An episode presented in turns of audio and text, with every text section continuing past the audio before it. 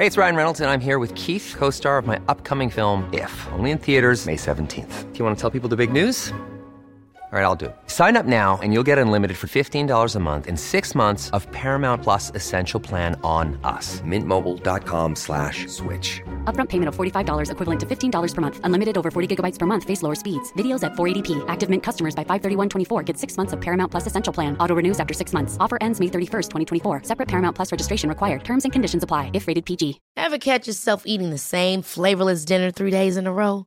Dreaming of something better? Well, HelloFresh is your guilt-free dream come true, baby. It's me, Keke Palmer. Let's wake up those taste buds with hot, juicy pecan-crusted chicken or garlic butter shrimp scampi. Mm. Hello Fresh. Stop dreaming of all the delicious possibilities and dig in at HelloFresh.com. Let's get this dinner party started.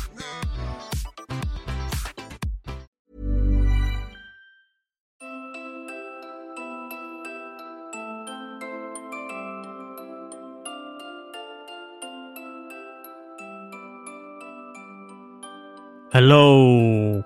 Welcome back to another Christmas special from the Delicious Legacy, the world's most scrumptious archaeogastronomical podcast out there.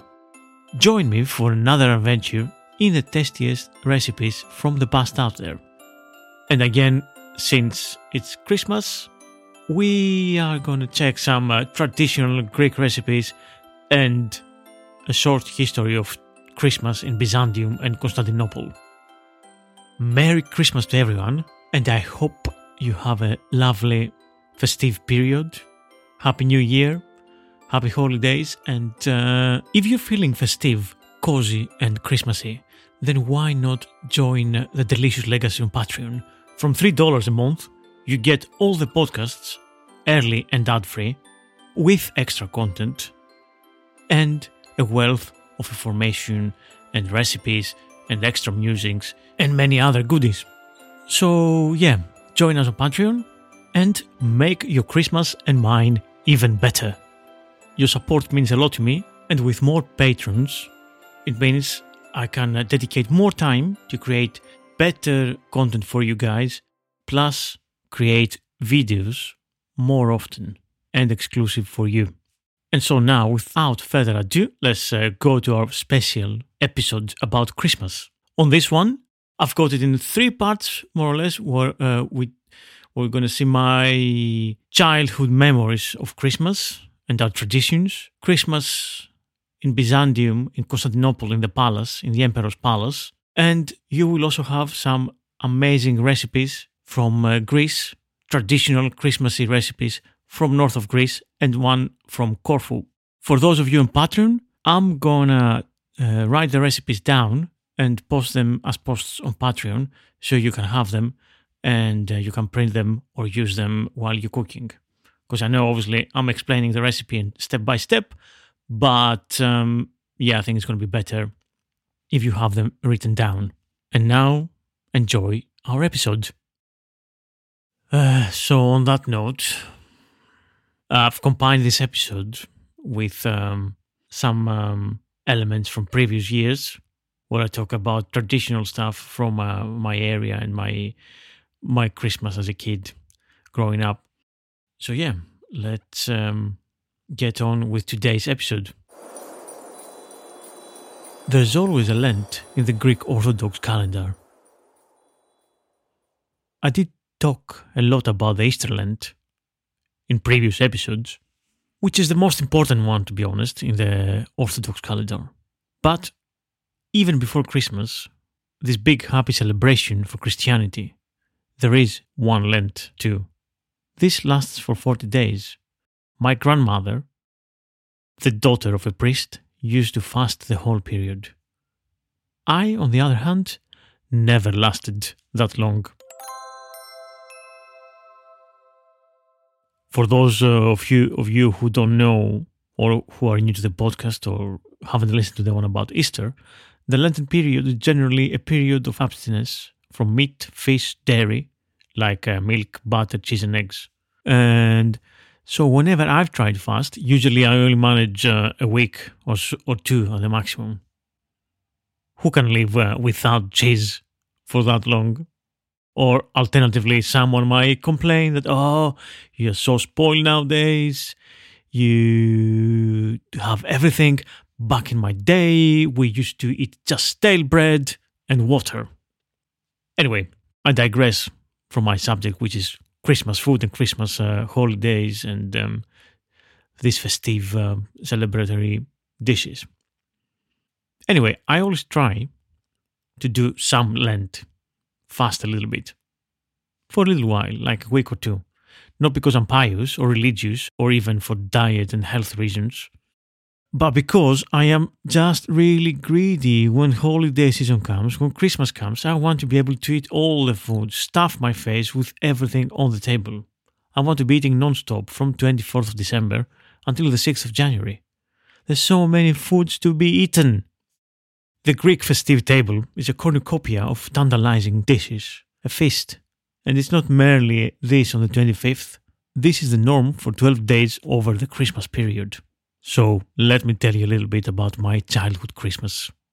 The stuff we used to do with my family, my extended family, grandfather, uncles, and all.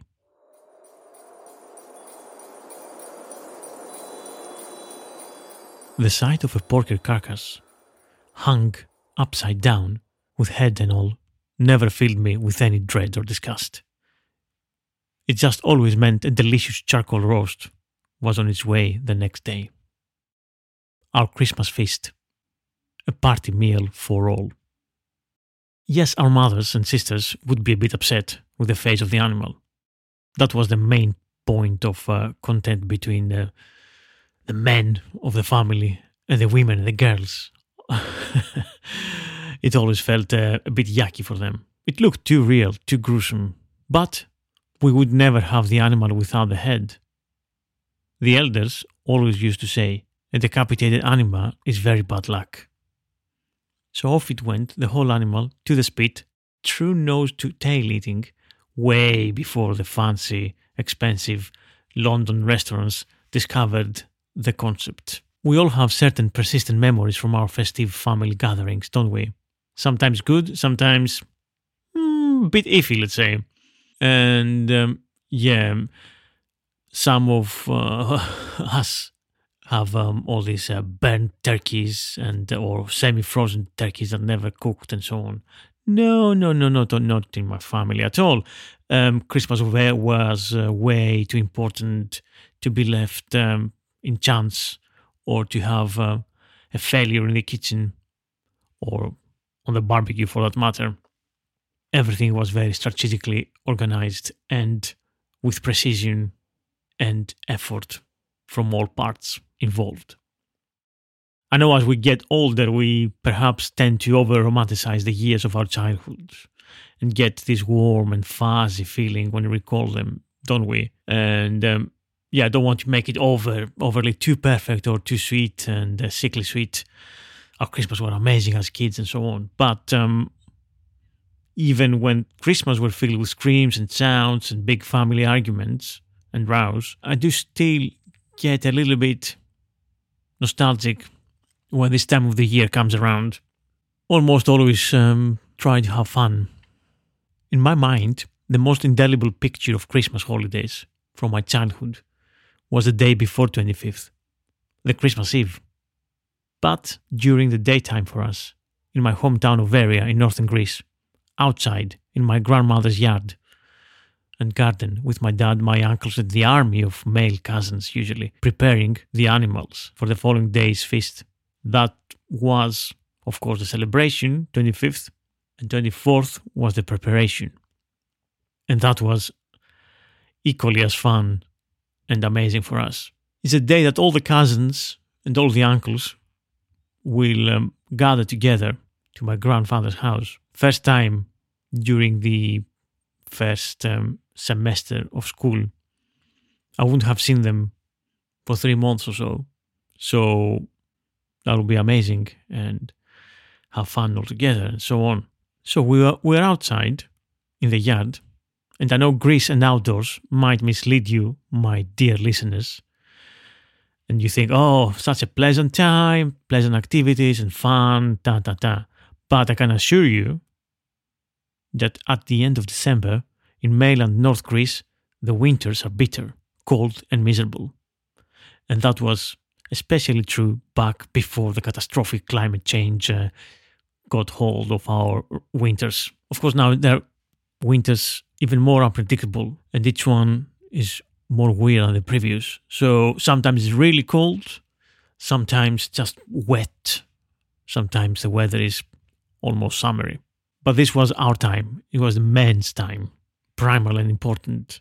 It felt like the time we were bonding as a family as well. My granddad giving instructions, my dad and his brothers, my uncles, and me and the male cousins listening and preparing and grabbing stuff. All of us doing some important work. We, the younger generation, the next masters, learning the secrets of barbecue, the secrets of spit roast and the juiciest most succulent hog in town while having fun over the preparation of the animals. As I said, most importantly, it was the place to bond. Cousins become friends of a similar age. Those days would shape our mindset, our lust for conviviality, our desire to spend all of our free hours cooking and sharing the bounty of the fire pit with those who we love the most. We also connected with our roots, with our ancestors, with our grandfathers in the mountains, and the rebels who lived wild lives on those unconquered mountaintops of Greece the past centuries. Well, that's what we thought, and that's what we pretended it was true anyway. That was what we were doing. We would have had one or two hogs, depending on how many family members were planning to be around. So those were hung by their back feet on, from the roof of a shed on makeshift hooks.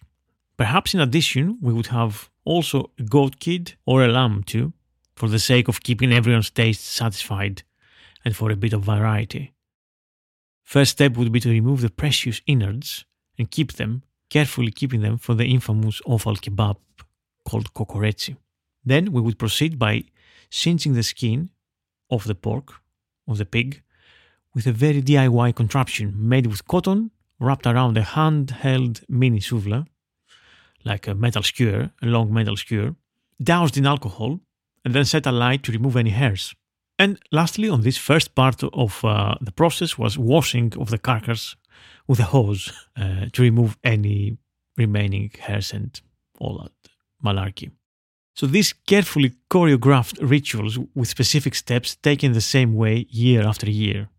The spits, souvlas as we call them in Greece, were, were then prepared soaped, scrubbed, cleaned with vinegar and hot water.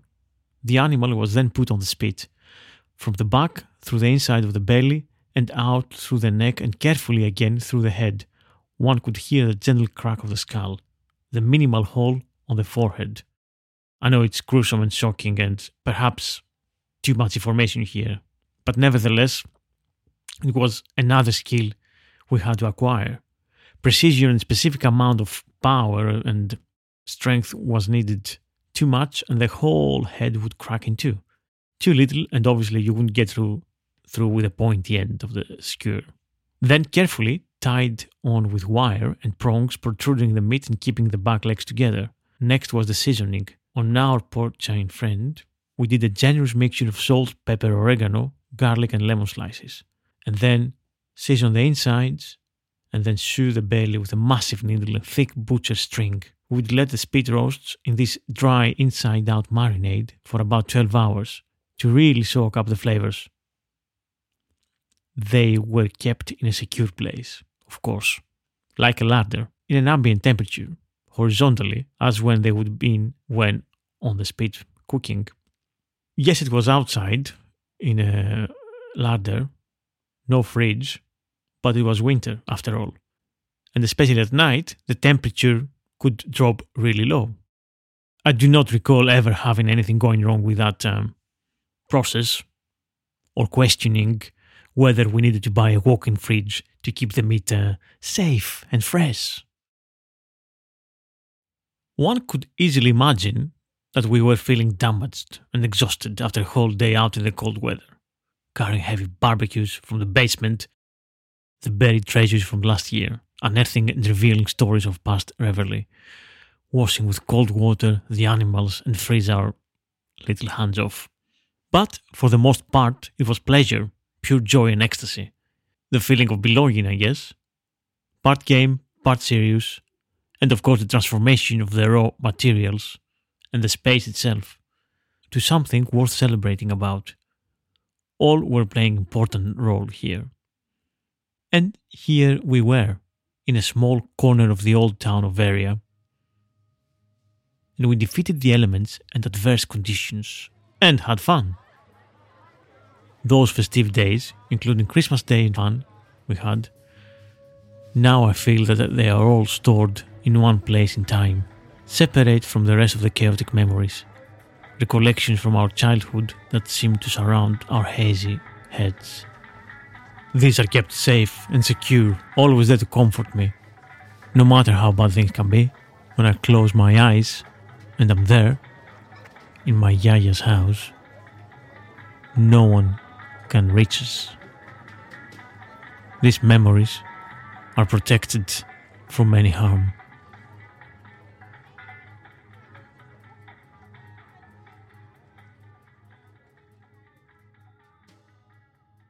I'm sure the shenanigans of uh, Christmas days are all too familiar to most of you.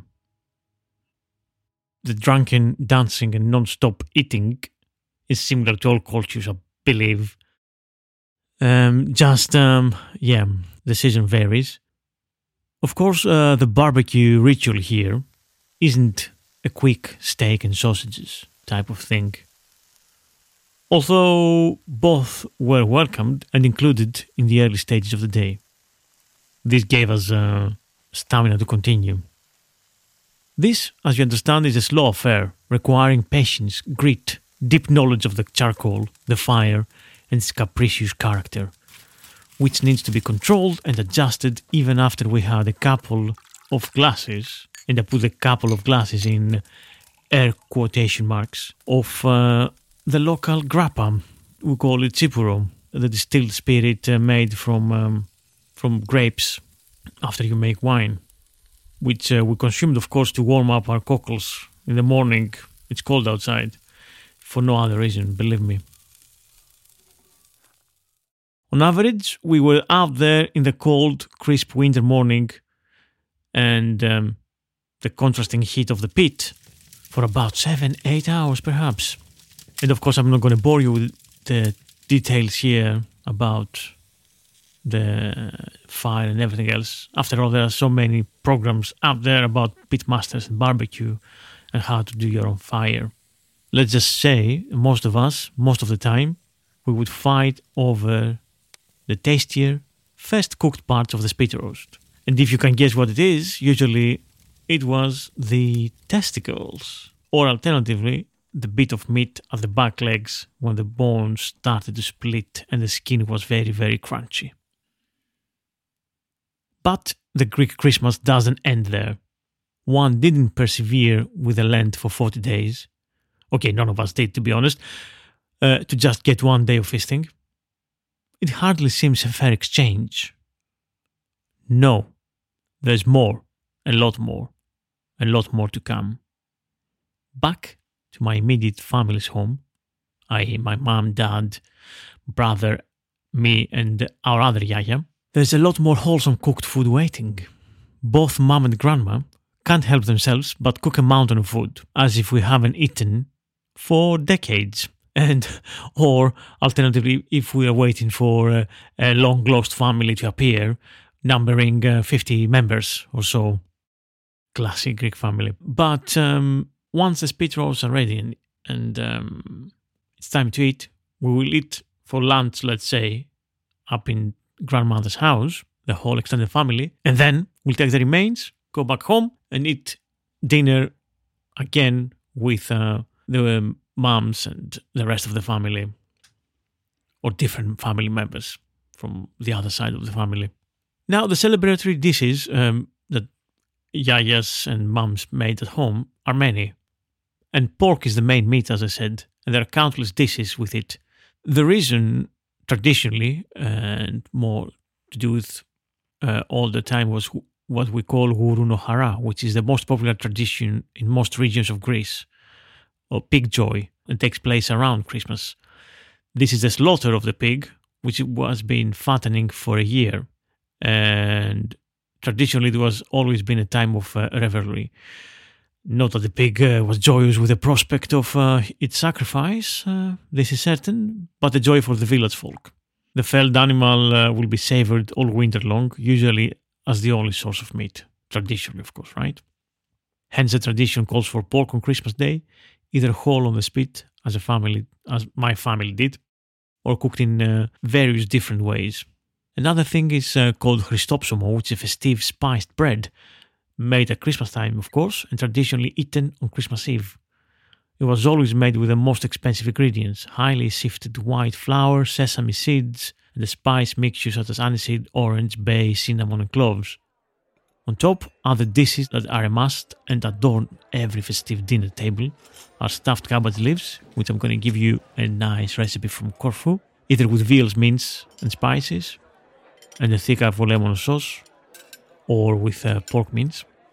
Pork tenderloin cooked with chestnuts and apricots, a capon or cockerel stuffed with Swiss chard, rice, and wild fennel, and mountains of nut and honey syrup soaked cookies called melomacarona, and curabiedes, another dessert with almond shortbread type biscuit related to numerous Middle Eastern biscuits known as kurabiya, uh, found in the Ottoman Empire and even older in the Persian cuisine, and countless pies, of course, savory, meaty ones for New Year's Eve, eaten late, around midnight, just before we go out for an all nighter, or sweet cake like pies for New Year's Day lunch. Vasilopita, which is prepared for Saint Vasilios, Ais Vasilis, our version, the Greek version of Santa Claus, with a coin inside, hidden, and whoever got the piece with the coin gets good luck for the year.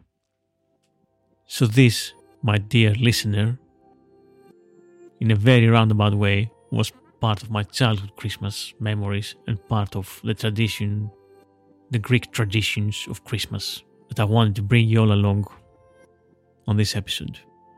Now, for the next part, enjoy some excellent traditional recipes for Christmas and New Year's. There is um, the shepherd's meat pie, which is made uh, up in the mountains of all over Epirus, which is in northwest Greece. And uh, this is um, made with lamb and filo pastry. In uh, places like Thessalia, which is uh, central Greece, this is made with pork or rabbit. Uh, up in uh, where I'm from, uh, we use beef and leek. And yeah, and yeah, on all of this, you can insert a coin for good luck, actually, just like Vasilopita. In the island of Lesbos is a very skilled, highly complicated filo making pie, a traditional sweet and savory pie, which is has consecutive layers of filo, uh, which give this unique pie um, the festive character. And this is for New Year's, uh, cheese and spice New Year's pie from Lesbos.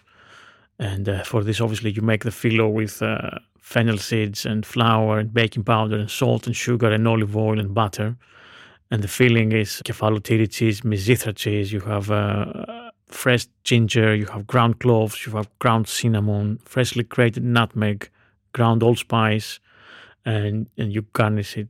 Obviously, you have um, sesame seeds to garnish it, and you yeah you bake it like this. Um, another incredible recipe here. Now it's time for a traditional Greek uh, recipe, Christmas recipe, and this is a sweet uh, that we do that every household do during Christmas, and this is the melomacarona, basically uh, syrup drenched nut and spice cookies. And this recipe is from Peloponnesos and it's made with olive oil rather than uh, butter or margarine or other disgusting oils. So for this we make the cookies. So we have a dough and make we make a syrup which we then after we cook the cookies we put them into the syrup. Okay, for the syrup, you need one cup of sugar, one cup of honey, half a cup of water, one medium cinnamon stick, and one wide strip of lemon zest. For the cookies, and this will give you 40 to 50 cookies, uh, you need three to three and a half cups of all purpose flour, one teaspoon of baking powder, one teaspoon of ground cinnamon, half a teaspoon of ground cloves, one cup of extra virgin olive oil, half a cup of sugar, half a teaspoon of baking soda, half a cup of fresh orange juice, a quarter of a cup brandy, like Metaxa, for example, that we have in Greece, and one cup of chopped walnuts, and then uh, the zest of one orange grated. There are a few different variations on how to make it, to make them, but first make the syrup. So bring the sugar, honey, and water to boil in a medium sized saucepan. Add the cinnamon and lemon zest and simmer over medium heat for 10 minutes. Let it cool completely. For the cookies, sift together 3 cups of the flour, the baking powder, cinnamon, and cloves in a small bowl and set aside. In a large bowl, beat the olive oil with the sugar until creamy. Stir in the baking soda into the citrus juice and add the oil and sugar mixture. Add the brandy, walnuts, and grated zest, and continue mixing vigorously until combined. Slowly add the flour to the mixture, beating vigorously with a wooden spoon until a stiff dough forms. Preheat the oven uh, to 160 degrees Celsius. Lightly oil two large baking sheets. One at a time, break off pieces of dough the size of a, of a big walnut and shape into a small mounted oblongs. Place 1 inch apart on the baking sheet and bake until lightly browned, so about 20 minutes. Remove from the oven and submerge in the cooled syrup to soak for a few minutes. Drain them, if that's desired, on racks and then sprinkle on top some finely pounded walnut crumb. And they are delicious, trust me.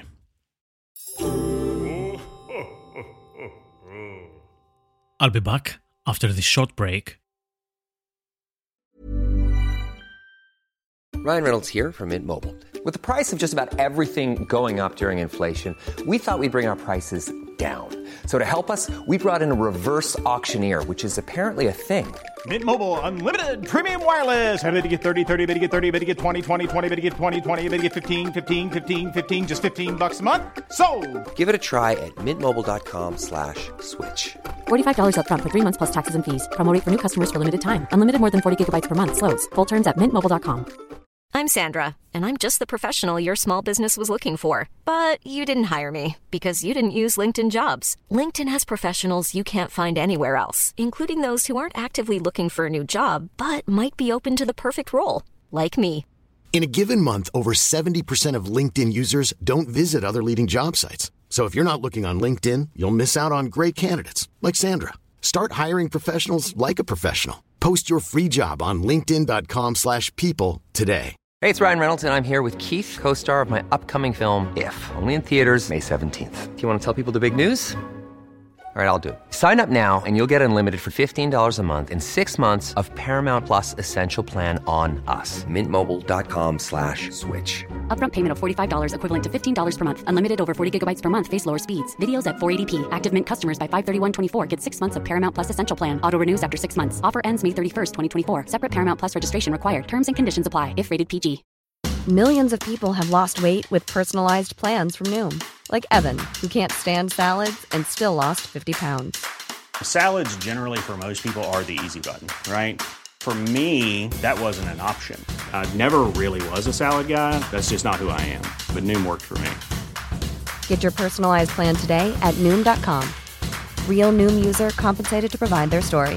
In four weeks, the typical Noom user can expect to lose one to two pounds per week. Individual results may vary.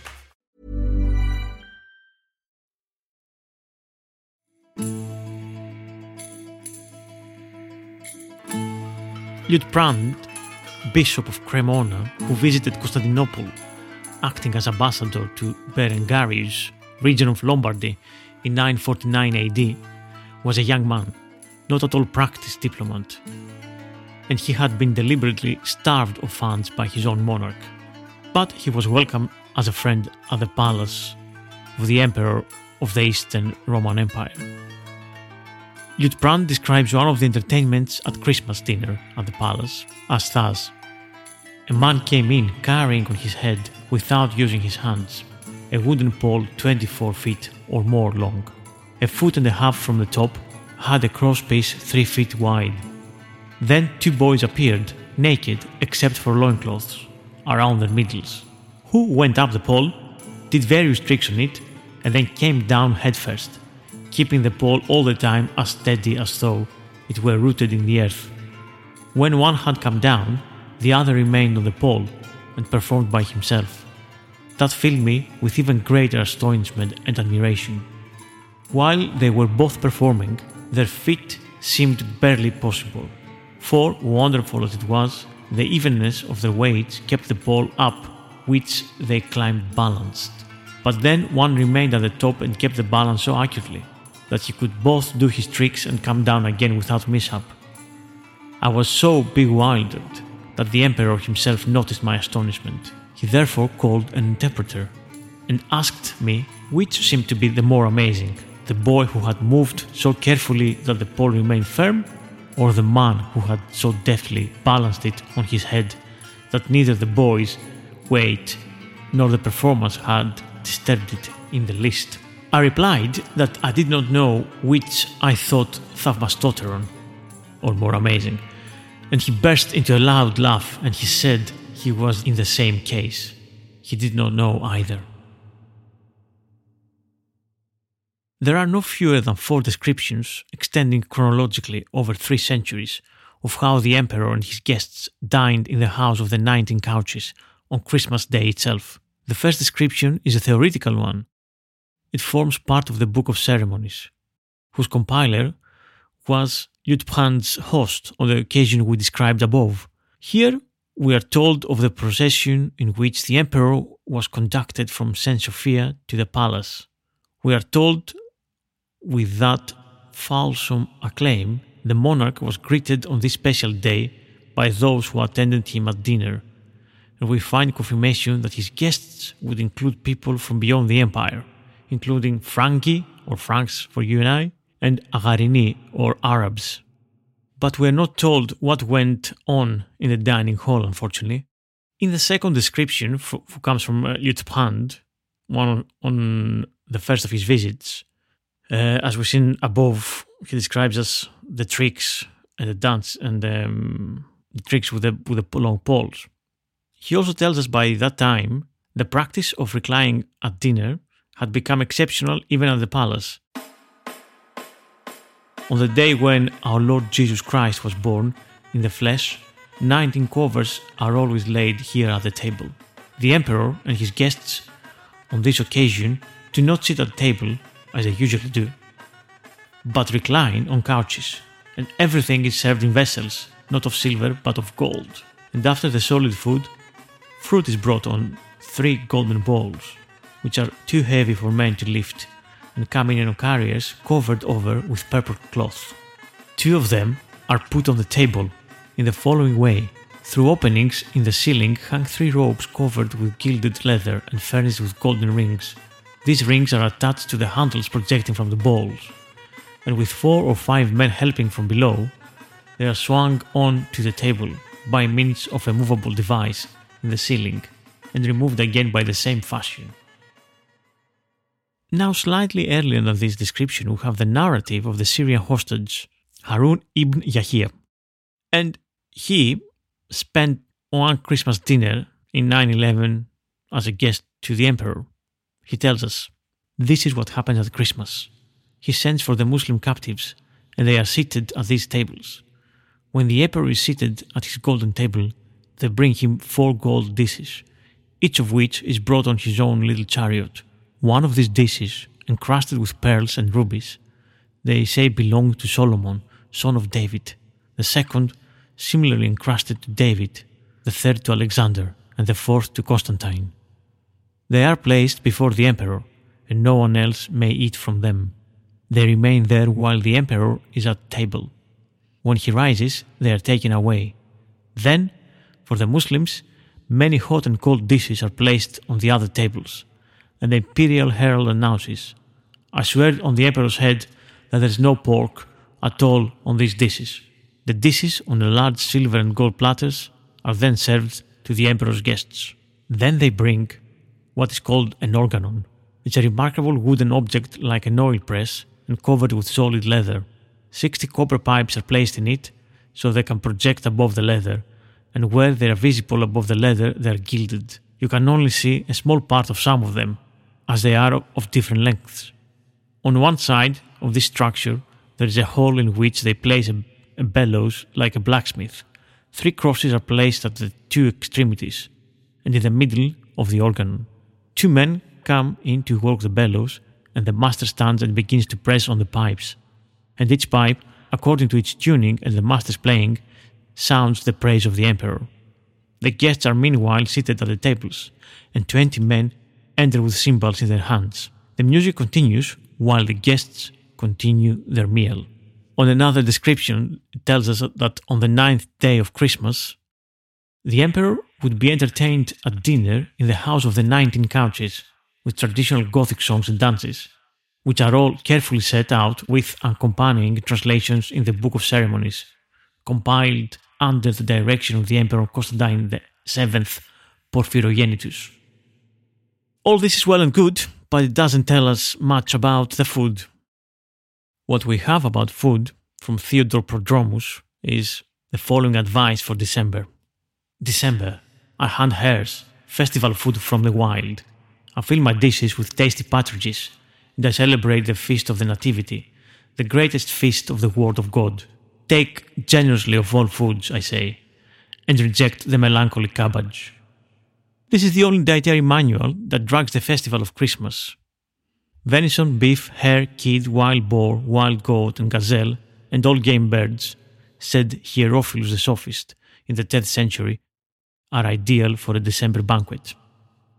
Eat lean meat, well cooked, hot, with a spicy sauce, and you can have suckling animals if you like, and fish except the wet ones. And by wet we mean wet in terms of the theory of humours. Pungent flavors, including pepper, leeks, and mallow. Among pulses, not beans or chickpeas or lupins. Among fruits, you must keep off dates and bayberries, but plenty of other remain. You can have eight baths in the course of the month, so long as you soap yourself with aloe vera and a touch of myrrh. Finally, drink lime tea from time to time, a decoction that is of the flowers of the lime or the linden tree. I suppose for the emperor and his guests and his hostages in the room of the 19 couches on the Christmas day, they would have some spiced wine as aperitif. Conditum, a Latin name of the traditional liquid delicacy. The Byzantine Greeks adjusted their conditum under medical advice, incorporating different spices and herbs for each season. In winter, you might add spikenard, pepper, cinnamon, cloves, and honey. Then the meal proper might begin with some fish dishes in classical way, perhaps tuna, swordfish, bream, bass, red mullet. Fried fish was recommended in winter, coated in flour and with a hint of mustard. Now for the delicious meats. Theodore Prodromus has told us hare and partridge. It's clear from Hierophilus that other game might be substituted as far as the dietitians were concerned. But the wild boar that he mentions would have offended the Muslim guests. So the imperial table might have venison and gazelle, which uh, the latter was a, a real delicacy in medieval Byzantium. The game was to be served hot with spicy sauce. But what kind of spices? Winter instructions are given by Hierophilus under January. The partridge might be best served with mustard, cumin salt, and a dip of wine and fish sauce. Other spices to be used in winter were pepper, caraway, cinnamon, and spikenard. That's very exotic. I think it comes from Nepal. On the side, pea or lentil soup flavored with salt, olive oil, and cumin. Among vegetables, leeks, carrots, and perhaps wild asparagus, and a little dish of roasted garlic to rub on your bread, the finest bread of the palace bakery. Mallow, also recommended, which might be served as a garnish for the serving dishes. We know that fruit was served, and we know that the fruit of the emperor's table were kept chilled in an underground cistern until the moment it appeared in the dining room. The wine would be mixed fairly strong, half and half for winter. The wine that came to Byzantium was world famous, and on the feast day, the sweet wines of Crete and Samos would be much drunk and celebrated on the table. So, uh, let's check some um, modern traditional Greek recipes for Christmas. And I've got a few for you. Well, unfortunately, these recipes they're very um, labor intensive. It's Christmas, they're celebratory, and they involve lots of different ingredients. It's not easy, I'm- afraid. Christmas dinners are always special. So, firstly, we have the stuffed cabbage leaves with minced pork and an egg lemon sauce. This is um, a traditional recipe from the island of Corfu, and it's one of the best ones I've tried. And we have similar dishes in the, in the north of Greece, of course. So for eight people, you need um, obviously a, a nice, tender, whole, big green cabbage, which are winter vegetables, and obviously, you know, Greek stuffed uh, vine leaves, but this is more of a summery thing. Or if you can uh, preserve them, you preserve the young, tender vine leaves collected from vineyards in May. The most tender and delicious fresh vegetable in Christmas is cabbage. So for eight people, get stuffing for of 150 grams of um, smoked bacon or pancetta. Ionian Islands and especially Corfu and so on, they have big influence from Italy, from Venice especially. They were under 400 years of Venice rule. Three tablespoons of extra virgin olive oil, one and a half cups finely chopped onion, half a kilo of pork mince, one and a half cups of tomato. Obviously, in the winter, we'll have some uh, canned tomatoes. Two thirds of a cup of um, Carolina rice, which is Greek equivalent of um, short grain, something like um, risotto rice, right? Half a cup of dry red wine, a pinch of um, chili flakes, smoked chili flakes, uh, we call it bukovo in Greek, salt, black pepper, one cup of fresh and finely chopped parsley, and two thirds of a cup of hard Mizithra cheese, which is a hard, salty, grating cheese, five spring onions finely chopped, one and a half cups of chicken stock. And for the sauce, now, which we'll make later, you need about half to one cup of chicken stock, depend, depending the thickness, how thick we want it. Half a tomato juice, half a cup tomato juice, one egg, two to four tablespoons of lemon juice, half a cup of water, two teaspoons of corn flour, black pepper, and one tablespoon finely chopped parsley. So we start with our cabbage. Get a big saucepan, bring the water to boil, and add two tablespoons of salt. While this is happening, with a sharp knife, cut the cabbage hard and separate the leaves. Fill another saucepan or any other deep bowl with some cold water. Plant now in the boiling water the cabbage leaves, few at a time. You have the rolling boiling water until they get a little wilted. Now, if they're very big, about between three and five minutes. That's how long you boil them. Then, once they're ready, transfer them to cold water and then in the colander. If you do that in the previous day, make sure you put the leaves in the fridge covered up, and that saves you a bit of time from uh, cooking everything on the same day. Cook the filling. In a large frying pan, saute the pancetta until it gets a color, about 5 to 7 minutes. Add the oil and the onion and saute and stir for another 5 to 7 minutes until soft. Then add the mince and stir often for another 5 minutes. Add tomatoes, rice, wine, chili flakes, and as much salt or as little salt as you want. Let it boil for a little while, turn off the heat, and add parsley, cheese, spring onion, and black pepper. To stuff the leaves, once the stuffing is cold enough to handle, start making your dolmades. The big, very hard leaves, put them on the bottom of the saucepan in order for your dolmades not to stick while they're cooking. Take a bit of stuffing and place it in the middle of one leaf of cabbage. Fill in the leaf, one third of its surface. Wrap the edges of the leaf like a little package. Squeeze it in your hands gently so you will rid most of the liquids. Do it over a bowl as you will need this juice collected later. After finishing one leaf, place it in the saucepan with the joint facing down. Once you finish with the big leaves, continue with the smaller ones and maybe use two at a time if necessary. You will make approximately two tight layers of stuffed cabbage leaves in a saucepan. Cover this with a fireproof dish so they won't move around when cooking and boiling. Pour over the liquid you kept when you squeezed the stuffed cabbage leaves, and as much of the stock is needed, just about enough to cover the leaves, not more. Put the saucepan on the hob to boil and then turn the heat down to simmer very lowly, covered for 35 to 40 minutes. Keep checking if there's enough stock in the saucepan. Let them cool down then completely and then put them in the fridge for the next day. This way they will taste much, much better. So to finish it off and make the sauce, 30 minutes before you serve them, put the saucepan with the dolma on the hob over a medium heat. Let them warm up for about 15 minutes. Put them on a hot, big serving plate and cover them with foil. Keep them warm. Meanwhile, in the saucepan, make the sauce with the stock and all the liquids together, no more than 2 cups. Add the tomato juice. Boil in low heat for about 5 minutes. Meanwhile, whisk the egg, 2 tablespoons of lemon juice and 2 tablespoons of water. In another small bowl, whisk the corn flour with 2 tablespoons of water and mix this with the egg.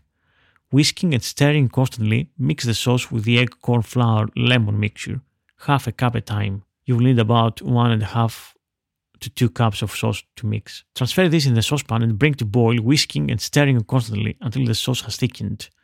Taste and correct the flavor with salt and or pepper or lemon.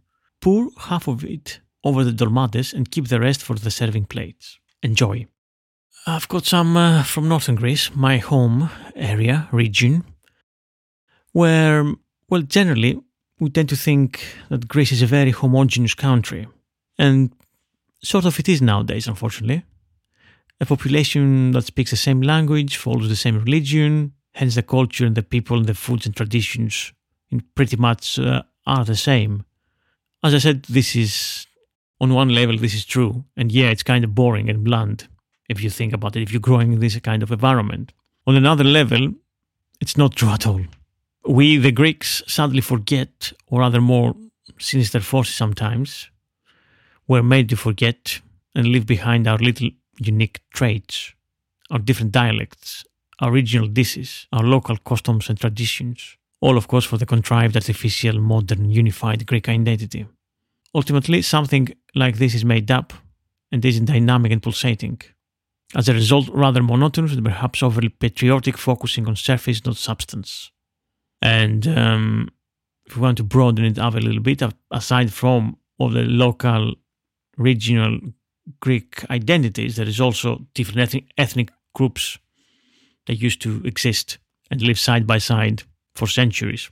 My local town of Veria had a substantial population of Jews, Romaniote Jews, until the Second World War. Just 60 kilometers away from Thessaloniki, and their Jews, which uh, Thessaloniki's Jewish people, population formed the biggest community in, in uh, post World War One population. In Veria, these people, these Jewish people, had a tradition stretching back 2,000 years. Apostle Paul spoke in a synagogue in Veria when he came to talk about Jesus, and he said that the local Jews there were more noble than, than those in Thessaloniki, for they received the word with all the eagerness. Anyway, I'm obviously digressing a little bit, and obviously Jewish people weren't the only community. For 400 years, there was an Ottoman rule. We had Turkish and other Middle Eastern ethnicities uh, settling in northern Greece during this period.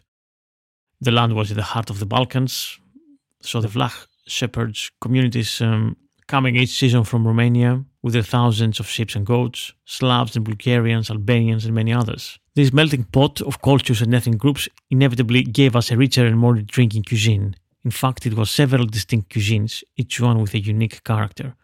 And not only that, we tend to forget, again, how mountainous Greece is.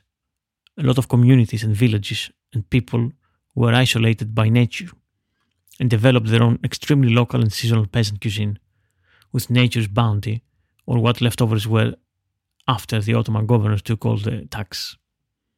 Even in, um, recent years, the last hundred years, in the 20th century, we had massive immigrations from Greeks from uh, Asia coming and settling mostly in northern Greece and in my homeland of Macedonia and uh, Thrace. These um, well born patrician Asian Minor Greeks brought with them a rich tradition of baking, sweets, and desserts, plus a more heavy approach to spices. A heavy concoction of aromatics such as cinnamon, nutmeg, ginger, and cumin that has now become a part of my region's culinary lore. So, yeah, here are three dishes outside of the ordinary for a bit of a twist on Christmas. Beef with onions, raisins, and paprika is the first one. And this one is called kapamas. It has a dozen different versions all over North Greece. It Can be anything from a fragrant cinnamon tinged lamb stew to a whole leg of lamb cooked in a large pot on top of the stove. But here, kapamas is a deliciously rich and sweet beef dish, perfect for cold winter nights. So you need about 2 tablespoons of butter, 2 tablespoons of extra virgin olive oil, 1.5 kilos of bone-in beef shoulder or any other cut suitable for stewing, trim, trimmed of fat and cut into large pieces, 6 medium onions, halved, halved and, thick, and thickly sliced, 1 heaping teaspoon of sweet paprika, salt and freshly ground pepper to taste, half a cup of golden raisins, and about 1 teaspoon of sugar to taste. From here is sort of um, straightforward. Heat the butter and olive oil together in a large stewing pot or a Dutch oven over medium high heat and brown the meat on all sides. Add the onions, stir to coat with the butter and oil, then add the paprika and mix all together for a few minutes. Season with salt and pepper. Add enough water to barely cover the meat. Place the lid on the pot and simmer over low heat until most of the pan juices have been absorbed and the meat is very tender, about one and a half hours. Meanwhile, plump the raisins for 15 minutes in a small bowl of warm water. About 10 minutes before removing the meat from the heat, add the raisins and the soaking water to the pot. Taste and adjust seasoning if necessary with sugar or additional salt and pepper. Serve hot. Another recipe calls for veal stewed with tart apples and prunes. Makes about 4 to 6 servings. You need half a cup of extra virgin olive oil, 1 kilo of small stewing onions peeled, 1 and 1 third cup of all purpose flour, salt and freshly ground pepper to taste, about 1.2 kilos of boneless veal shoulder, trimmed of fat and cut into stewing pieces, 2 bay leaves, half a cup of chopped fresh mint, about, to, about 8 or 10 pitted prunes to taste, 3 tart green apples, perhaps like Bramley or something like that, uh, peeled, cored, and cut to one and a half inch cubes and held in lemon water so they keep that prevent them from going brown. So heat the olive oil in a, in a large stewing pot, uh, medium heat. Cook the onions, stirring until golden and translucent, about 10 minutes. Remove the slotted spoon and set aside. While the onions are cooking, season the flour with salt and pepper and dredge the veal lightly in it, tapping it off any excess. Increase the heat under the pot to medium high, add the veal and brown. Add the onions back to the pot together with the bay leaves and mint. Season with salt and pepper. Add enough water to the pot to barely cover the meat. Reduce the heat to medium low, cover and simmer until the veal is tender, about one and a half hour. Add the prunes. Add the prunes to the pot and continue to simmer for 15 minutes. Drain and add the apples, simmer covered for another 15 minutes. Drain and add the apples and simmer, covered this time for 15 minutes. Remove from the heat, remove the bay leaves, cool slightly and serve. Okay, because we're talking about Christmas recipes, I'm giving you a bonus Christmas recipe from Lesbos. Christmas pork with chickpeas, chestnuts, and spices. As we said, um, pork is one of the traditional Christmas mainstays, so it stands to reason that dish that a dish such as this holiday special from Lesbos would evolve uh, with pork and flourish. The pork and the chestnuts is a very classic combinations from many cuisines, especially the French, and um, it's a hearty affair and wonderful and perfect for any winter table. So you don't have to do it just for Christmas, but it helps. so for about eight servings, which seems to be a lot, so half the meat and the potato and the onion quantities if you want to make less, please. Uh, you need half a cup of dried chickpeas, rinsed and soaked overnight in water, about one third of cup of extra virgin olive oil, one and a half kilo of boneless pork shoulder, trimmed and uh, fat and cut into stewing pieces, four cups of chopped red onion, you need salt and freshly ground pepper, two cups of peeled, seeded and chopped tomatoes, or canned tomatoes is fine, one heaping teaspoon of ground cumin, one tablespoon, one teaspoon of uh, allspice berries, two bay leaves, eight new red potatoes peeled and quartered, and one cup cooked and peeled chestnuts. So after you soak the chickpeas overnight, drain them. Place them in a large pot with cold water, a lot of co- cold water to cover them and bring it to boil, skimming the foam on the surface. Simmer off a low heat until slightly softened, about 40 minutes. Remove from the heat and drain. Meanwhile, heat a third of a cup of olive oil in a large casserole dish over high heat and brown the meat on all sides, stirring frequently. Transfer the meat with a slotted spoon to a plate, heat another third of a cup of olive oil if you need. Then add the onions to the pot. Cook over low medium heat, stirring until softened and lightly browned 8 to 10 minutes. Place the meat back in the pot, season with salt and pepper, pour in the tomatoes and enough water to cover the meat, and stir in the cumin, allspice, and bay leaves.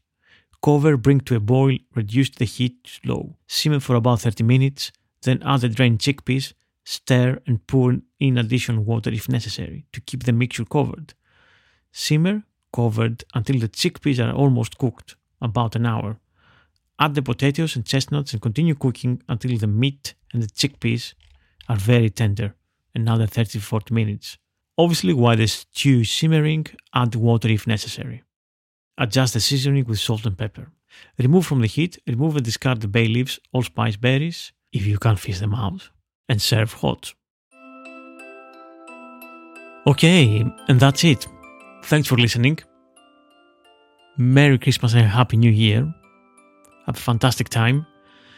And if you feel festive and joyous, do help the podcast by subscribing on Patreon for $3 a month, where you get all the podcasts early and ad free. Of course, if you subscribe to any of the higher tiers and categories, you get more stuff, more bonus recipes and podcasts and so on. And please, please, please, if you love me and if you love the podcast, go on and uh, rate and review wherever you get your podcast from. This helps the podcast grow and find new listeners. I've been Thomas Ntinas, and this was the Delicious Legacy Podcast. See you soon.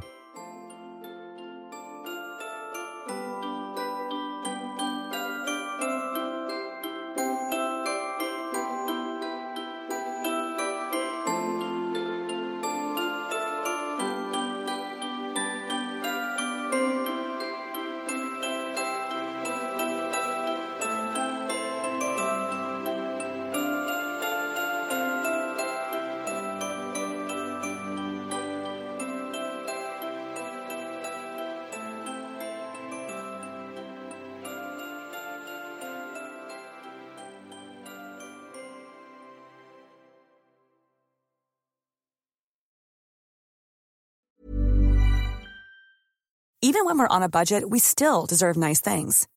Quince is a place to scoop up stunning high end goods for 50 to 80% less than similar brands. They have buttery soft cashmere sweaters starting at $50, luxurious Italian leather bags, and so much more. Plus, Quince only works with factories that use safe, ethical, and responsible manufacturing. Get the high-end goods you'll love without the high price tag with Quince. Go to quince.com slash style for free shipping and 365-day returns. Ever catch yourself eating the same flavorless dinner three days in a row? Dreaming of something better? Well, HelloFresh is your guilt-free dream come true, baby. It's me, Keke Palmer. Let's wake up those taste buds with hot, juicy pecan-crusted chicken or garlic butter shrimp scampi. Mm. Hello Fresh. Stop dreaming of all the delicious possibilities and dig in at HelloFresh.com. Let's get this dinner party started. When you make decisions for your company, you look for the no brainers. If you have a lot of mailing to do, stamps.com is the ultimate no brainer. Use the stamps.com mobile app to mail everything you need to keep your business running with up to 89% off USPS and UPS. Make the same no brainer decision as over 1 million other businesses with stamps.com. Use code PROGRAM for a special offer. That's stamps.com code PROGRAM.